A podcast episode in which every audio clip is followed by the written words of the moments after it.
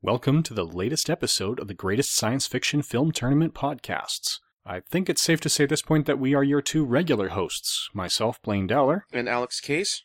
And we know we promised you that we'd be going through Tron Legacy this time around. That has been recorded, it is coming up, but we wanted to get this one out in a little more timely fashion. Because this time around, we actually pulled a movie that we were thinking about reserving for the superhero franchise, but we're dropping it here instead because we are recording this the day that the remake or relaunch of the series comes out. That's right, we are talking about the nineteen ninety Teenage Mutant Ninja Turtles, which was a big part of so many childhoods. Indeed. I watched the heck out of this movie as a kid. Yeah, so how old were you in nineteen ninety? Um, I was five. However, I didn't really see it until it was out on video, and I watched the heck out of it on video. And that's actually one of the first, maybe not the first D V D I bought, but it's kind of up there on the list. One of the things I saw was on widescreen, and one time I got a D V D, I recognized that pan and scan is not the way to enjoy a movie. No, I would definitely agree with that. I saw this myself in theaters shortly after it came out. It was released on March thirtieth of nineteen ninety. So at the time, I was twelve, and I was in about grade six, so I was right on the high end of the target market. The cartoon was out, I was watching that regularly. When this hit, my friends and I were all over this movie. So we watched this one many, many, many times.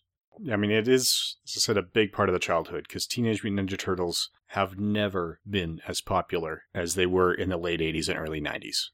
They first appeared in comics in nineteen eighty-four. They tried getting this movie made as early as nineteen eighty-six. Nobody had the faith in the property needed to get it to the screen until the deal with Playmates, when they were, again, trying to ride high on that wave, starting with He-Man, following with Transformers and G I. Joe, where tying a cartoon to other products, especially a toy line, had proved immensely popular for the people who owned the rights to it. So Playmates partnered, and they the cartoon of this came out. That proved successful, and then it was enough that people decided they would take a risk on the live-action film. Uh, yeah. And I guess part of what really impressed me the most about this about this movie getting made and through the whole process and of all this is this is a movie that is basically born out of a comic book that had an initial print run of two thousand copies or less. It's it is very much the underground comic done good movie. It is, or at least to the degree that it's an accurate adaptation. They did make some adjustments. I admit I haven't read the original comics. I keep meaning to, and I've just never gotten around to it. I have read the like first three issues. I picked up copies of them, uh, the uh, trade from the library, and checked those out and read those. So I have a passing familiarity with, with the, the, the opening of the, basically the series. However, I, I did, did also, I mean, not watch a lot of the nineties cartoon, um, but I kind of, I did, did absorb, I did absorb a fair amount of it, if not from directly watching it, then through osmosis, because hey, I was a kid in the nineties and that show was on forever. Yeah, it ran for a long time. And then, of course, there was the Next Mutation live-action series with Venus de Milo as the female turtle who was always looking for the non-violent solutions. No stereotyping there. And then a couple of other animated series, including the one that's on the air through Nickelodeon now. Probably the one that's been most was the most faithful to the original cartoon, what not the original cartoon, the original comic, was like the two thousand three one that was done by four kids on the Fox box. I mean, they still had to tone certain bits of it down, but there are a fair amount of plot bits which even that cartoon kept right that the movie got wrong. Yeah, it's my understanding that even April O'Neil's job has changed dramatically from the comics. Yep. Yeah, from what I've read, she started as the assistant to Baxter Stockman. That's right. So the whole T V reporter thing started with the cartoon and was translated to the movie from there. You might as well talk about the movie, I guess, since, we're, since we've gotten to that. Yeah, so the uh, basic plotline of the movie is summarized in about four minutes by Partners in Crime, if you listen to that very well-known track that goes over the closing credits of this film, and comes back again in uh, T M N T three, or at least on the soundtrack for sure. But essentially, there's a crime spree where somebody is training teenagers to be exceptional thieves, purse snatchers, pickpockets, cleaning out, you know, entire truckloads of material in seconds in complete silence. And T V reporter April O'Neil has made links to the activities in Japan several years ago based on the Foot Clan, who were, of course, originally introduced in the comics as a parody of the Hand Ninja Clan from Daredevil comics created by Frank Miller. Yeah. I do want to pop in for a moment here, mention the bit with the cleaning out the truck in seconds. back in the Silver Screen Superman podcast, you mentioned the bit where uh, Christopher Reeves as Superman goes behind the wall and then comes out as um, and then comes out the door as Clark Kent. Is the shot that you spent your a large portion of your childhood trying to figure out how they did it? Mm-hmm. For me, that was the scene with the truck. In uh, the shot where we hit the movie as we're going over this montage of Foot Clan crimes while, um, while April O'Neil is doing her T V broadcast. One of the shots we see is we see a guy taking a box off the back of a truck to deliver, and the camera pans to follow him, and camera goes completely out of shot from or the, the contents of the truck go completely out of shot. The guy delivers the box, the person signs for it. As he comes back, the back of the truck is completely empty, all done in one take. And for the longest time, tried to figure out how they did that, because particularly now with paying close attention on D V D with the widescreen, I can see that it's not doesn't look like it's a matte painting or any sort of drop there that you can just pull up when it's out of frame. So I am really interested in seeing. I'd really love to know how they did that. Unfortunately, this is a movie that has never gotten a good D V D release, so nobody's done a director's commentary on it. No, they haven't. I don't think it's terribly challenging to, to pick it out, though. When you're watching that scene, the truck looks full, but it looks full with a large or small number of large boxes right up to the back of the truck. And you never see the truck in motion. So all they have to do is just mute the shock so it doesn't move much. You still see it wiggle a little bit, but not, not terribly much. You mute that to cut that down, and when you set up the shot, you just have those boxes empty in the back of the truck, with extras tucked down and behind them. As soon as they're out of frame, the extras just pick up the boxes on their way out of the truck, bring it with them, and just clear it out from inside the truck. So you only need the four or five boxes there, and just production crew or people grab the boxes on the way out, just leave them nice big empty cardboard boxes so there's no weight to them. And in a secured truck, it's not going to bob much. That is out of frame for about five or six seconds, but it's five or six seconds with no native audio. So you can have people jumping out of the truck and landing on the ground in the dirt, and you're not going to hear a thing because they're not actually recording audio. As you said, April O'Neil is doing her report on top, and they're doing a lot of A D R work in this film anyway. So I suspect they just had people stashed in the truck with the boxes who just scooted them out quickly to the right hand or to the left of the screen when the camera went right. That sounds right. At least that's the way I would do it, and given the budget of this film, that's probably the easiest way to do it. Because it wasn't a huge budget. As I said, it, it took a while to convince people to, to put money down on it. And in the end, it took about five different production companies pooling their funds before they decided it was worth the investment. And as we'll discuss near the end, as always, we'll find out whether or not they got a return on that investment. All right. But yeah, as we were saying, they're, the Foot Clan are doing this. There's... It's all narrated by April O'Neil's report on T V, which is, you know, a massive exposition dump. Mm-hmm. It's probably maybe two minutes at the most as she's detailing everything she thinks is going on. We see them not just cleaning out the truck, but, you know, stealing a T V that a woman's watching on her balcony when she just leans into the window to grab something. And how no one's got a clear description of the people involved other than that they're typically young boys. And that's about it. And we do focus on one in particular who has a habit of wearing Sid Vicious t-shirts. In every single time we see him, he's actually wearing a Sid Vicious t-shirt. The director, Stephen Barron, was hoping for a punk rock soundtrack to the movie, but that didn't happen. So they go through, we get this, and as April is leaving one night, she stumbles on people who are robbing the Channel three news van. Yeah, Channel three, not Channel six. They changed the channel from the T V series, but hey, minor detail.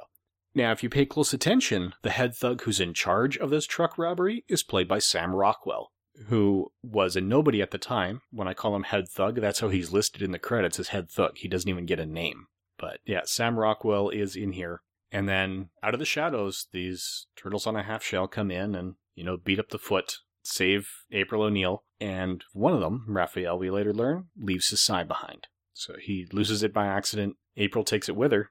And we go on from there. We learn that April's boss is riding her because she's digging into the story and aggravating the chief of police, claiming he's not putting enough attention onto her Foot Clan theory. We also recognize that her boss's son is the kid in the Sid Vicious t-shirts. So he is a member of this Foot Clan. And just to drive that point home, he steals from April's wallet that has money poking out at a very strange angle. Just to backtrack for a bit, the, the scene immediately after April is rescued probably is the great best example of quick character development through writing, because we have the turtles going through the sewers congratulating each other, and we see R- Raph is sullen and upset because he lost a sigh.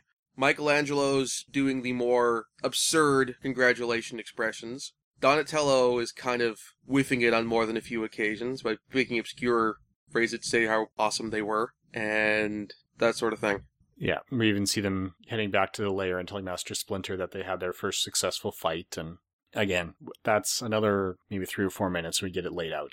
Following up on this and April's meeting with her boss, Raph is still upset, so he goes out sulking, and that's where we meet another vigilante in town. He goes by the name of Casey Jones, played by Elias Koteas. And this is also close to the time we get our first two cameos. All the Turtles were actually played by, well, most were played by two people. Raphael was the exception. He was played by one. The vast majority of them have one guy in the suit and somebody else providing the voice. And all the guys in the suits have cameos in the film. So at this point, Michelangelo gets pizza ordered and delivered to a sewer grating. The guy inside the Michelangelo suit plays the pizza delivery boy. And then after Raphael meets up with a couple of purse snatchers and stops Casey Jones from beating the snot out of them just for the sake of beating the snot out of them, he ends up, you know, having a minor altercation with a cab. And there's a passenger in the back of the cab that's played by Josh Pace, who's the guy inside the Raphael suit. So there's a couple of cameos there. If you want to know what these guys actually look like without the suits, you'll be able to clearly see three of the four. April is still on the air writing all this. She actually ends up, you know, getting more flack from the police chief and from her boss, who's telling her to back off the story because his son was arrested for pickpocketing, and the police chief said, well, you know, let's make a deal. Minor repercussions for your son, and you get April to lay off. Doesn't quite work. She will not back off. And is actually accosted, well, that comes a little bit later. First, she's accosted at the subway by members of the Foot Clan, one of whom has a message for her and slaps her across the face. The guy with the message is Leif Tilden, who is the guy inside the Donatello suit. Yeah, um, at this point, we have also gotten our first look at the Shredder, albeit in shadow. He's come to the conclusion that April knows too much and needs to be silenced one way or the other. Yeah, and the Shredder is also someone played by two people. There's the guy in the suit and the voice. As I said earlier, there's a lot of A D R work, so all these actors were speaking on set. But you'll notice one of the things that they generally avoid in movies is talking over each other. So people take turns talking. They don't interrupt or speak over each other as often as people do in real life. In here, the only characters who talk over each other are Splinter, the Turtles, Shredder, other guys whose voices are dubbed, or all the humans whose voices are not dubbed. So April and Casey can talk over each other while Michelangelo and Donatello are silent. And then Michelangelo and Donatello will talk over each other while April and Casey are silent, and so forth, because they were actually muting those parts of the soundtrack where the people in the suits were delivering the lines, and then the voice actors later were re-recording them, including Josh Pace. Even though he did record the voice of Raphael, he re-recorded them later because, as you can imagine, when you have a giant rubber turtle head on, your voice comes out kind of muffled. All right, so... After the, uh, the, with the fight in the subway, the Foot confronts April, knocks her out. Raphael manages, to, who's been watching this, retrieves his sai and basically cleans house and takes April back to the Turtles' lair. And this actually leads to the first of the flashbacks. Because I think this is the first, you know, this is the first movie to basically tell Turtles' backstory in a mostly accurate to the, to the comics fashion with one significant difference. In the co- in the comics, the Turtles were basically originally the, the pets of Matt Murdock. Uh, the, the premise is, is in the comics that a, that they're the, the pets of this kid who sees this truck carrying radioactive waste out of control, but hit this this old guy. He runs out, saves the old guy, drops the turtles. The turtles go down a storm drain, and waste, radioactive waste, two containers, or one or two containers come out of the uh, truck. And one of them comes down the storm drain, hits the turtles, and also um, the rat that is Splinter, causing them to become mutated. And so the movie skips over the turtles were a pet of a kid bit, and focuses more on Splinter finding the turtles in the ooze, them becoming mutated and becoming more intelligent, and ultimately getting trained in ninjutsu. That is a bit different in the movie, as you said, but at least it's more omission than anything, because it's n- nothing that we see in the movie contradicts the way that you just described the comic. It just doesn't include details that you'll find in the comic, mm-hmm. which I'm totally okay with. You know, tell your story, and that's a way of staying faithful to the source material without messing it up. At any rate, this sets off a chain of events where the Foot attack April at home after Danny tips them off. Actually, we, skip- we skipped another bit. The Turtles take April home. They come back, discover that the lair has been attacked by the Foot, or attacked by somebody or something. They resume the Foot, and Splinter is missing. At which point the Turtles have to crash with April. That's when uh, April's boss and Danny drop by again, and there's a little humorous interlude where April tries to hide the, tur- hide the turtles from Danny and her bo- and her boss. However, Danny spots them, and and in the first scene where we finally get to see the Shredder in his full villainous glory, tells the Shredder where the turtles are, and that leads to sort that leads to two big fights. One is, as is wont to happen in the comics and the cartoon, Leonardo and Raphael have an argument. Raph storms off, gets ambushed by the Foot, and basically beaten into a coma. And then the Foot proceed to literally crash into the uh, apartment, uh, April's apartment through the skylight. And one of the things I do like about the way it's handled is they establish the skill level of these turtles right from the start. When Raphael is first attacked by the Foot on the roof, he's mocking them going, seriously, how do you guys expect to beat me after he just creams about ten of them? And then fifteen or twenty more show up. And then it's the same thing when they're fighting all the Foot. Donatello and Michelangelo are joking about it as they're systematically beating them down. And it's just sheer force of numbers that caused the Foot to win.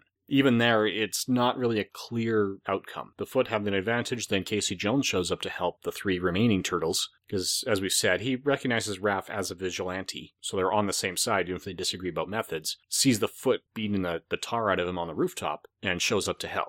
During the fight, one of the Foot actually hit a, a cord below an electrical box, electrocutes himself, and starts a fire. And then they basically flee the fire in different directions. So it's entirely possible that the turtles and Casey Jones could have taken down the Foot at this point and held them off. That's a little ambiguous as they basically run for their lives. April loses everything, including her job, although at this point only Casey knows that because he was covering the rear when the phone call came in and he heard the answering machine, which was hanging by a single wire, because during the course of the battle with the axes, they actually fall through the floor of her apartment into the antiques. This is something that has bothered me ever since I was a twelve-year-old watching this movie. The answering machine, where we hear her boss leaving a message, is hanging by one wire, and that's the power cord. There is no phone cord attached, so it should not be getting the message. Even then, the cord breaks, so it has no power, and he's still leaving a message on the machine as it falls and hits a foot soldier in the head. Uh, I, actually, eh, I mean, it... There's about a second and a half of audio after, after okay, it snaps. Because like, as I, I always, I always remember it as like, as it breaks immediately after, I know this comes as a blow, and then it breaks and hits a Foot Clan guy on the head. Yeah, it's already in motion when the blow word is, is said. I, I think they tweaked that in A D R just to keep the, the punchline uh-huh. a little bit tighter. But yeah, the cord snaps first. Okay. And as I said, there's only one cord there, so there shouldn't be any message being left in the first place. Yeah. So they do that. They retreat to an old, basically a cabin in the woods that April has, which is where April and Casey Jones start to become involved. The turtles sort of train and focus on Raph, and Raphael recovers enough to rejoin them, and they continue the training. And this culminates in a scene that is the last remnant of an entire plotline that was removed from the movie. So Leonardo basically meditates and makes telepathic contact with Splinter. And when the four turtles meditate together, Splinter speaks to them from captivity as sort of an image in the fire. Now, Judith Hoag has said in interviews that she was not happy with the final cut of the film. Early on, Splinter tells them there's only one lesson left to learn, and then they don't elaborate that or even return to it until this scene, when it seems like, you know, the lesson is that together, when they put their minds to it and, and focus emotionally, there's nothing they can't accomplish. There was an entire running plot line that was sort of a mystic quest idea of them doing that spirituality. So ninjutsu was not just about the violence, it was about being at peace with the universe, and a lot of the things that tend to get ignored the way Hollywood adapts martial arts stories. That was all in here, but one of the producers felt, no, the kids just want to see the fighting, cut out that fluff. And Judith Hoag thought that wasn't fluff. She thought it was very important in terms of the motivations and the stories and disagreed with them. So when they were in negotiations for the sequel, she wasn't going to sign on unless they restored that fluff and brought some of that spirituality back, unless other conditions on the set improved, because they were shooting six or seven hours a day, sometimes seventeen, or sorry, six or seven days a week, sometimes seventeen hours a day, and she wanted a pay raise. And they didn't get that negotiation done. So I'm sure we'll get to the secret of the use at some point, but we'll go into it in more detail at, at that stage. But it's when the turtles make contact with Splinter and they get his message saying that when the four of you are working together, there's nothing you can't accomplish. That's not just inspiration be- because of what he says, it's confirmation that he's alive. And they head back to find him. At this point, Danny has also been talking to Splinter because he's being captured by the Foot Clan and they're trying to interrogate him. He will talk to Danny only. And Danny essentially runs away from the Foot because he realizes, no, they're being lied to. This is the second flashback scene. So, and Alex, I'll get you to go through that scene and let us know how well it matches the way you remember the comics. Uh, again, the flashback scene here is pretty faithful too. Basically, Splinter's owner was a ninja master named Hamato Yoshi, who was a uh, rival with a, uh, another ninja named Oroku Saki for the same woman. And rather than the two of them duking out, duking out over the over this woman, I don't remember her name off the top of my head. Basically, Hamato Yoshi and the woman he loves decide to skip Japan and go to the U S. Unfortunately for them, Saki follows them there, and it's not explicitly stated, but probably a reasonable assumption is Hamato Yoshi is somewhat out of practice, because we, we, we see him, he's working as a construction worker, coming home from work, and both Hamato Yoshi and his wife are murdered. Splinter attacks Oroku Saki, scratches his face, but gets his ear cut off. I think the big difference probably between the movie and the comics is, in the comics, Oroku Saki has a brother, and it's the brother who's the, the rivalry is over, and the movie just kind of simplifies it and says, no, rather than, it, it's going to be the same guy. It's going to be the Shredder who killed Splinter's previous o- Splinter's owner and his owner's wife, and just kind of put those all together rather than having an, an unnecessary complication. Otherwise, it's pretty much exactly the same. Okay, so yeah, that comes through. That does end with Splinter telling Danny. That's where the flashback comes in. He's telling a story to Danny that, you know, while there no one's really sure what happened to Oroku Saki, his symbol is the symbol of the Foot Clan, and that's when Danny realizes the kind of guy he's actually working with and abandons the Foot, going down to the sewers and living in the turtle's lair, because that's his last safe haven, having already run away from home, thinking his dad didn't care about him. And that's where the turtles find him, along with Casey Jones and April. They're sitting there making plans. Danny slips out in the middle of the night, and Casey Jones spots it, because he's claustrophobic. I don't know what the inspiration for having that claustrophobic bit was, to have him upstairs in the van if he was meant to be down there with him. Apparently, Josh Pace, who, as we said, was the guy in the Raphael suit and the voice of Raphael, Josh Pace is severely claustrophobic. So every take, as soon as they yelled cut, that head was off, because he had serious problems just wearing the turtle suit, as they did. Those things had sixty pounds of animatronics in them, a lot of which were in the heads to get the facial expressions. They were not terribly durable, so they had loads of spare parts because they were getting damaged all the time. They were just very uncomfortable and very unpleasant, which is part of the reason they get redesigned every movie. But Casey follows Danny to the East Warehouse on Lairdman Islands, a not subtle reference to Eastman and Laird, co-creators of the Ninja Turtles in comic form.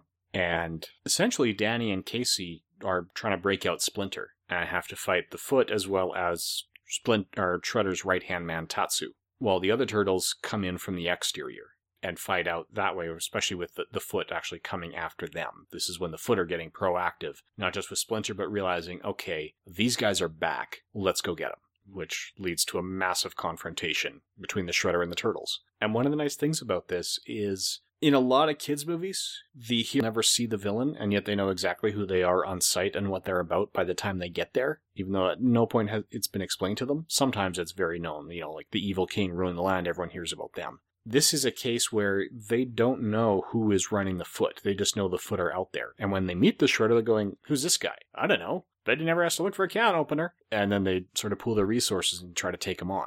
So all they know is that they're getting in each other's way. The turtles know Shredder is making the city a worse place to live. Shredder knows these guys are interfering with my plans. But nothing is completely confirmed. He does have suspicions about their fighting style and where they might have been trained and who trained them, but he doesn't realize, or none of them realize, how closely connected they are except for Splinter.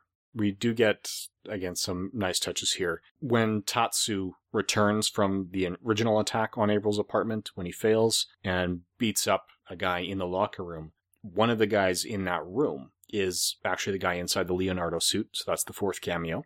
We also have a case where the film was changed in post-production for the sake of the rating. This almost got pushed into P G thirteen instead of P G. In the original cut, when Tatsu beats the guy up, he's implied to have killed him. So he hits the guy in the locker room, he goes down, doesn't move, they pull his mask off, and that's it. In this case, they were told, no, you can't do that. That pushes it into P G thirteen. So they dub in coughing sounds when you can't see his mouth. Sometimes you hear him coughing and hacking while you see the actor's nose and eyebrow as he's laying motionless on the floor. When they cut the camera away, they dub in voices of people going, oh, he's going to be okay, or he'll be all right. Just something reassuring to say, yeah, he beat him up, but he's going to be fine. Yeah, Uh, in the earlier draft of the script, I remember I read the noveliza- reading the novelization of the movie that was based on an earlier draft of the script as well, and the, the earlier draft of the script also implied that the Foot also lost people in the fire as well, that they weren't able to retrieve everybody. So there was that bit too, which again would have been definitely cut to avoid getting a P G thirteen rating. Yeah, there were a few edits that were made to keep it down to that rating, but it worked out well enough. We end up seeing the big confrontation between Casey Jones and Tatsu. And this is another thing I like about it. Casey Jones is basically a former athlete with, well, and still current athlete, but he was injured. He used to play professionally. Now he doesn't because of the injury. But he's essentially a professional athlete with anger management issues. Athletic training and combat training are not the same thing. Yep, I, I heard him. I've heard a comparison, a description of Casey Jones as sort of like, oh, for the, the character, um, Robert De Niro's character from Taxi Driver, except in a more family-friendly version, and a former athlete as opposed to a Vietnam vet. Yeah, that could well be the inspiration, but as I said, the backstory presented here, he has had no formal combat training. You would expect Tatsu to mop the floor with him. And that's pretty much what he does until Casey Jones gets back in his element. We've seen him work well with baseball bats, with cricket bats, with hockey sticks. And while Tatsu's beating him up in the warehouse, well, he finds himself a nice bunch of golf clubs. And that's what he uses to take Tatsu out. He catches him by surprise, turns around, and just uses, I believe it's a driver or wood. Yeah, it's, I'm it's lousy at golf. It's a driver. Yeah, he uses a driver and just clocks Tatsu right in the face. Partly because Tatsu ignored his own advice. Earlier in the film, when he's fighting someone and his opponent bows at the end of the match, Tatsu kicks him in the face and tells him never lower your eyes to an enemy. When he's beating on Casey Jones, he takes his eyes off his enemy because he doesn't think this guy's a challenge. And by the time he turns around, he's already swinging that driver. Yeah, that's what takes down Tatsu. Actually, actually it, it's a two hits because uh, we have to give um, Casey Jones time to get the one-liner in. Gets nails Tatsu right in the solar... Well, it, it's debatable whether it's the solar plexus or right between the uprights. And then tees off right in the face and delivering a four right before... Uh, calling four right before clobbering him. Yeah, which is the point where he is forced to lower his eyes to the enemy because he's doubled over from the first hit. Yeah, so we do get, you know, Casey Jones does that nice piece. We see the Turtles mopping the floor with the Foot Clan. And again, cracking jokes and everything about it. Because these guys, they're just, they're grossly outmatched. Their only strength is in numbers when they're up against the, the four Turtles. And that's part of what elevates Shredder so much. Because we have seen the Turtles just marching through these guys. You know, like walking through rain puddles. It's more a minor inconvenience. And when they meet the Shredder on the rooftop, they take him on one on one and take him in turns, and he takes all four of them out the first time through. They regroup and come a second time through, at which point Leonardo is the only one who actually gets in a hit. He delivers a minor wound to Shredder's right arm, and that's the whole, um, that's the grand total amount of damage that the Turtles do to him. At which point Shredder, or Splinter, sorry, who has been released by Casey Jones and Danny, comes and reveals to the Shredder who he is, where he comes from. Oh, we're, actually, we're skipping a bit, because, um... Shredder manages to get the better of Leonardo and has him on the ground um, at his mercy, and he forces the Turtles to throw away their weapons. At which point, Shredder mocks them, saying, "Hey, the three of you alone could might still be able to take me out if you work together, but now you're completely unarmed and I can totally just kill you all." At which point, then, Splinter shows up and reveals what he knows, that the Shredder is Oroku Saki, and takes off the mask.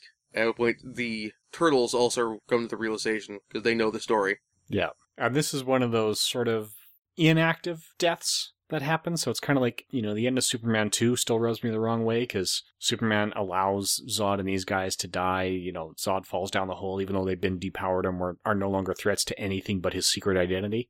This is one of those cases. So Shredder goes after Splinter, who uses nunchucks to catch Shredder's spear and whips him over the edge of a building. And he's holding him there and trying to talk him down. And Shredder could have survived, except he decides to pull a knife and throw it at Splinter. Now, this is one where the angle of the throw, you can see that the knife would have missed Splinter, and yet Splinter still chooses to let go of one half of the nunchucks to catch the knife, which releases Shredder, and he falls. So it's kind of, you know, Splinter kind of sort of kills him. And then just to drive the point home, when he falls, he falls into a garbage truck that Casey Jones has already driven there to cut down the number of Foot that can chase the Turtles.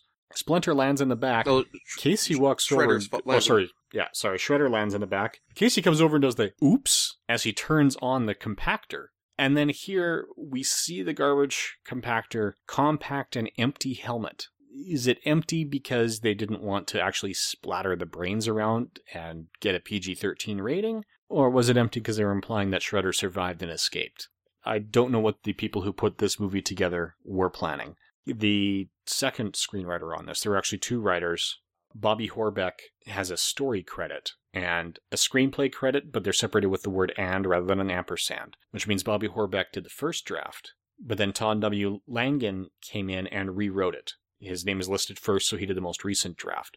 You know, so basically it took a guy who had come in with such stellar credentials as three episodes of Small Wonder, one episode of the Jeff- Jeffersons, and a story credit on Different Strokes, and wrote the Turtle script. They had it rewritten by a guy whose credits up to this point included one episode of Pursuit of Happiness. And it's the second writer who would go on to write the script to Teenage Mutant Ninja Turtles two, The Secret of the Ooze, which is why I kind of want to get my hands on Bobby Horbeck's script before it was rewritten, because I want to know what exactly this guy contributed that I thought was making it better.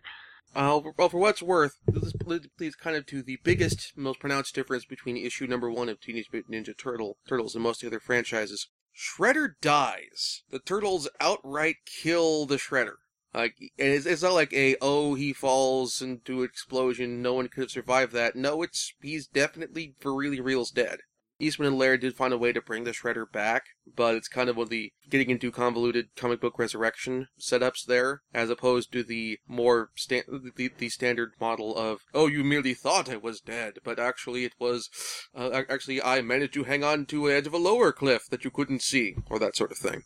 If my understanding of Eastman and Laird and what their ideas for this were, essentially doing the whole thing as uh, a mockery or a parody of what was popular in comics at the time, predominantly Frank Miller's Daredevil, it wouldn't surprise me if they bring Shredder back in a way that spoofs the return of Elektra in some way. But in any event, Shredder is gone here. And we get a little bit of celebration of the Turtles on the roof. April gets her job back with a raise and some other perks after some negotiations. We get the distinct impression that Casey and April are going to end up together. I do think they made the right choice by cutting off the original ending. So the way this ends, we see Casey and April wrap up. Casey or April's got her job back, as I said, they're together as an item. Then the Turtles celebrate on the roof. Splinter, you know, trying to find the right expression of, of victory when Splinter says, "I have always liked Cowabunga," and cut to the credits. The original ending, which can be found on YouTube, has all of that in there, but also tacks on a bit where Danny and April are pitching the idea to a comic book publisher with the Turtles listening in from outside the window. You know, and this is a case where one of the Turtles actually falls and catches a ledge and doesn't die. Which, I mean, it's a neat little in-joke, especially if you know the origins of it, but at this point, the story's over. And the way they play it when the guy's looking at it saying, no, you know what, I just don't think these people would accept this as a comic book property. It, it would have just made the ending far too long. So that's basically the plot. One thing I do want to mention in terms of, since we got to the plot part of the production side of things, is we have some moderate names involved in this. Sally Menk, Menk or Menke, is one of the editors on this. This is her first movie. If you're a fan of Quentin Tarantino, you know that name. He's um, she basically was for a big chunk of her career until she passed away, Tarantino's go-to editor. She or she passed away in two thousand ten. And we'll be talking about Tarantino a bit later. Yep. Also, this movie was co-produced by Golden Harvest. If you're a fan of martial arts movies, you know what that means. If you don't, Golden Harvest is is the Hong Kong production studio that discovered Bruce Lee, discovered Jackie Chan, among other big-name actor, um, martial arts movie actors, and some of the martial arts consultants on this. In particular, I believe it's it's either Billy Liu or Brandy Yuen. Previously had worked with Wen Wu-Ping, yep, that was um, Brandy Yuen, had worked with Wen Wu-Ping on the first Drunken Master movie. And this is kind of his first movie as the, the main martial arts consultant. He wasn't actually the full-on fight choreographer, but he basically kind of, and I suspect with what martial arts consultant meant in this is for some of the main fight scenes, probably heavily involved with that, and particularly with with supervising some of the uh, stunt doubles and that sort of things. Particularly the, tur- particularly the turtle stunt doubles. So we have a, we have a pretty significant pedigree there for, for some of this, in, at least in the martial arts side of things. We do, and the the budget was a little bit more limited on the other side of things. So we've already mentioned the guys in the suits. As far as the voice actors are concerned, there are a couple that are notable. Really, of the entire cast that we see and hear on screen, the only person who was already notable was Corey Feldman as the voice of Donatello. Sam Rockwell was a nobody. Judith Hoag, who's had a decent career afterwards, was a nobody. Elias Koteas, who's had a very impressive career, particularly in independent films. Uh, some of his biggest movies are things like The Thin Red Line. You know, he was basically launched out of this one. Judith Hoag had already started filming Cadillac Man, but it hadn't been released yet. So it was really that pairing that got her career going. And director Steve Barron hadn't directed a significant feature film up to this point. He started out as a camera assistant on Superman. So back to the Silver Screen Superman references. He was a camera assistant with Richard Donner's first Superman film. He was a camera assistant on Richard Attenborough's A Bridge Too Far and on Ridley Scott's The Duelist. He then directed a lot of music videos up to that point, some of which were instrumental in, in getting M T V formed because people didn't believe you'd have a T V station just to watch music videos. And his work made enough music videos that were worth watching that people started to believe, okay, yeah, it's worth giving them a forum. There's enough going on of interest that we can do this. Now, that's where he got his start, and it was a great start. Sadly, I don't know that his career was uphill after that, because following the Teenage Mutant Ninja Turtles, he did Coneheads. He did the nineteen ninety-six Pinocchio, which was okay. He did Rat, Dreamkeeper, Choking Man. He hasn't really had anything significant in his career since then. Uh, Coneheads, Pinocchio, and this film are easily the three biggest films on his resume, and this one is by far number one. Yeah. You mentioned music videos and directed a lot of prominent music videos. It's actually kind of, probably worth mentioning to say some of the to mention some of the videos that be, that he's done, because like when he's it's not just he's done a bunch of music videos, he's done really big name ones, like Aha's Take on Me, Michael Jackson's Billie Jean, Money for Nothing by Dire Straits, which was hilariously parodied in U H F. So it's not just he did lots of videos, it's he did big videos. Yeah, he also d- did videos for Bryan Adams, for Z Z Top, for Adam and the Ants. Yeah, you're right. It's pretty significant what he's doing. Now, let's take a look at how this did at the box office. If you've been listening to a few of these podcasts, you know the rule of thumb, right? Is the movie going to be profitable? Well, you look at the production budget. You need to have a domestic gross that's about two to three times the production budget before you can safely say this movie's going to be profitable. Now, there were five different companies that were pitching in on this film. The production budget was thirteen point five million dollars. The total domestic gross was one hundred thirty-five million two hundred sixty-five thousand nine hundred fifteen dollars. So it wasn't just two or three times the budget, it was ten times the budget, plus another sixty-six million dollars and change worldwide when you add in the domestic. So the worldwide gross of this film was two hundred one million nine hundred sixty-five thousand nine hundred fifteen dollars. This, at the time, became the highest-grossing independent film in history. When I say we come back to Quentin Tarantino, that's because it held that record until Pulp Fiction, which just barely nudged it out. This rounds to two hundred two million dollars. Pulp Fiction retook that record a couple years later with two hundred thirteen million dollars. And it was it's a close enough number and a close enough time span, if you actually sit down and adjust for inflation, they're pretty much neck and neck. So that's pretty significant. It is, to date, the highest-grossing Ninja Turtles movie. Although, as I said, we're recording this the day that the Michael Bay-produced fifth Ninja Turtles film comes out. I'm expecting that that's going to beat the one hundred thirty-five million dollars mark. Whether it's going to be the number one adjusted, that's an open question. The reviews on today's release, I don't have a personal opinion on it. I haven't seen it. Honestly, don't plan to see it right away. The initial reviews I'm finding are mixed. Some are saying it's as fun as I wanted it to be. Some are saying it's not.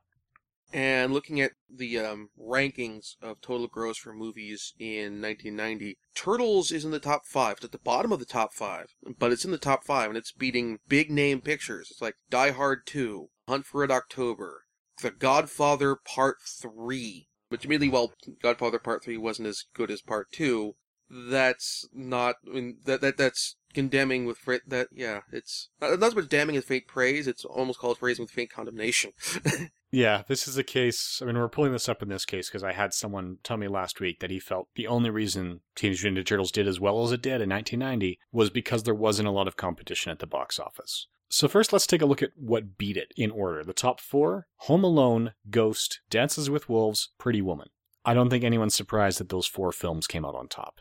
But as Alex said, there are some pretty significant films beneath it, and it's, you can't really argue that this did as well as it did because it didn't have competition. It was followed immediately by Hunt for Red October, then Total Recall, Die Hard two, Dick Tracy, Kindergarten Cop, Back to the Future Part three, Presumed Innocent, Days of Thunder, Another forty-eight Hours, Three Men and a Little Lady, Bird on a Wire. Godfather Part three comes in at seventeen. We're talking about Martin Scorsese in a Godfather film. Yeah, it's weak. Yeah, it's got a higher rating, which tends to reduce oh, the box office. It's Cop- oh, Francis Ford Coppola, not oh, Martin Scorsese. Coppola, sorry. Yeah, we've got Flatliners, Misery, Edward Scissorhands. If your people are going to say, well, it did as well as it did because there wasn't much competition in the children's film market. Well, looking at the family films, I would say they go Home Alone, Teenage Mutant Ninja Turtles, which puts it in number two. Then, Dick Tracy, Kindergarten Cop. Back to the Future three had a lot of family appeal, even if it wasn't specifically aimed at families. We have got Edward Scissorhands, Problem Child, Look Who's Talking two, a re-release of The Jungle Book, Gremlins two. What else do we have here? Rescuers Down Under in its original release, Fantasia in a re-release, The Rookie, Jetsons the movie, DuckTales the movie. There's no shortage of competition this year.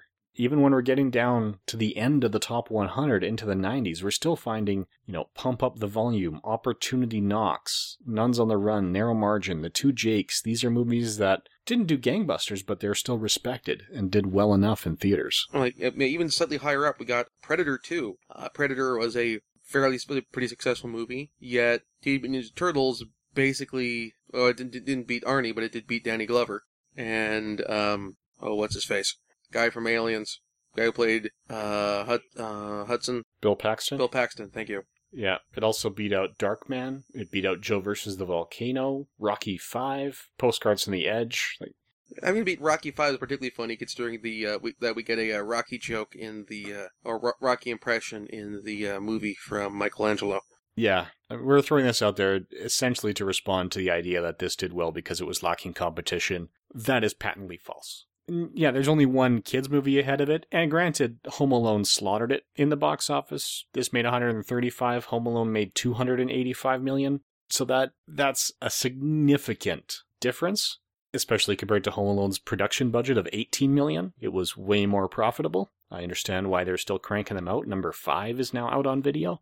But yeah, this this did very well, especially considering that the main studio it had was New Line Cinemas. That's the, the studio that is sort of the studio on record for this film. And going through their records before this, this is still the eleventh highest grossing New Line Cinemas film to date. It's behind all three Rush Hours, Elf, a couple of the Austin Power, Austin Powers movies, Wedding Crashers, and of course spots one, two, and three are the three Lord of the Rings films.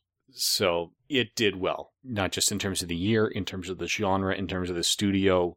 Really, the only thing that, that doesn't hold up a lot, I mean, granted, watching it now, you could tell it's geared for a younger audience than I'm really a part of. If not for the nostalgia, I probably wouldn't have rewatched this film. That's really what, what kicks it in. The only other thing that kind of gets me, kind of sort of works for it, the film that they used was fairly cheap, not terribly high definition, which could be part of the reason we've just barely got a Blu-ray release of the first one. And even then, not a terribly well-reviewed Blu-ray, is because the actual film stock that they filmed it on is very grainy, and you could see a lot of that grain. Now, for a movie that takes place largely in the sewers, where you're looking for a dirty, grainy feel between sewers and warehouses and that sort of thing, it kind of works. But at the same time, it does mean it's going to be hard to get a really great Blu-ray or D V D release of this film, just because the film stock that they use is the kind of film stock that doesn't respond well to compression. It is going to mute the colors and reduce the contrast very seriously when you compress this film for home video release.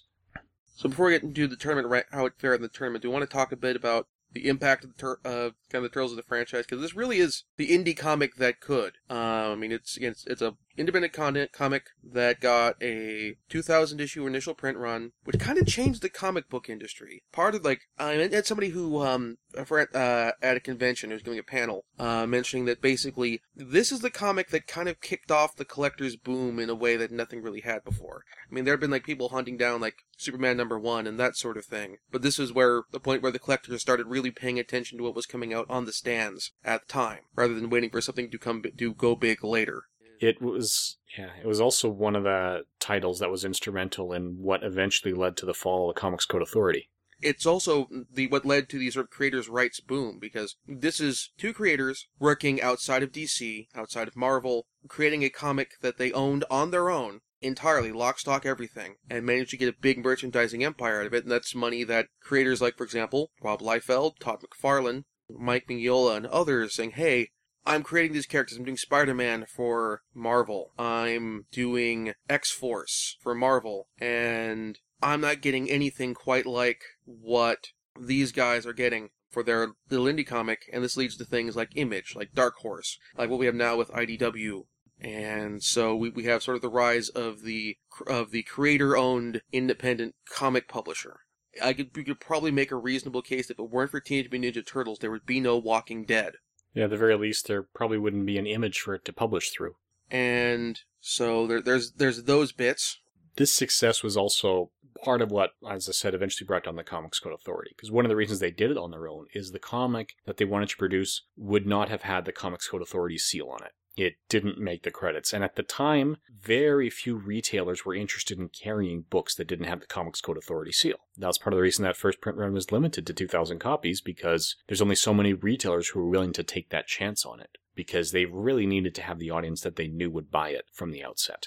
And this one hit like gangbusters. But because it didn't have that seal, even retailers who were going back to try and get it realized they just couldn't sell it to their customers, even though they wanted to, because it was so hard to find. And that, that Comics Code Authority that came out of the Wortham trials in the fifties was severely limiting. And that's when they really started taking a chance on independent books without that seal, because now the direct market existed as it didn't in the fifties and sixties when the Comics Code Authority appeared to be a necessity. They had the direct market now starting in the seventies, which was basically born out of retailers screwing themselves over by their return policies.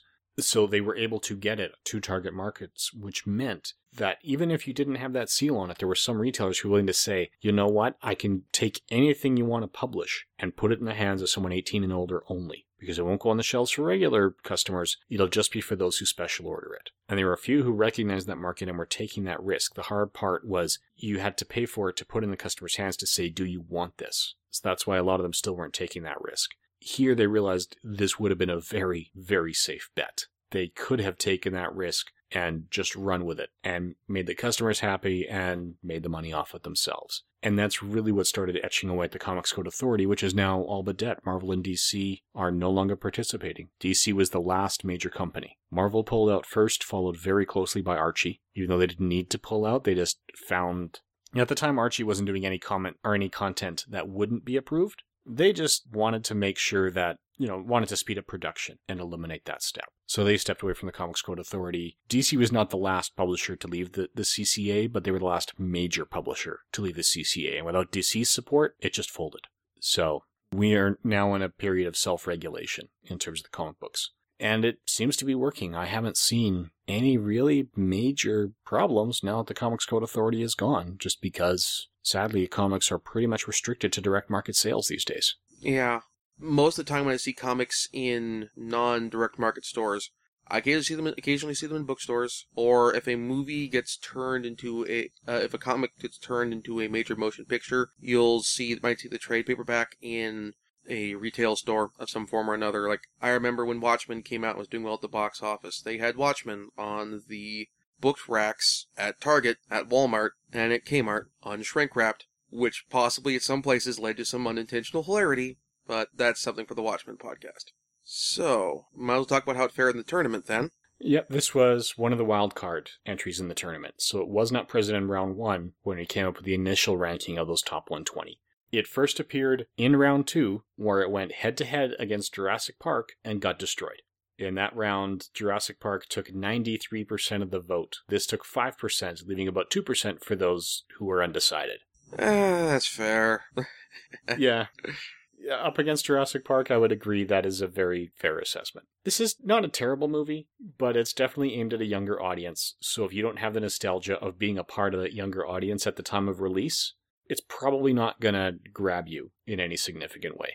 I'll say, as far as for parental guidance or whatever, we mentioned that this movie on the co- was on the cusp of a P G thirteen. Now, this is a very hard P G movie in terms of Raph cusses a fair bit. It's P G cussing, you know, dams and that sort of thing. But I've got Raph cussing, a few other bits, but it, it, it, it, if you're worried about that sort of thing in terms of your parent is making a judgment on whether or not your kid's ready or not for this movie, just something to keep in mind, particularly if it's if you have a kid who likes to repeat words a lot in front of relatives.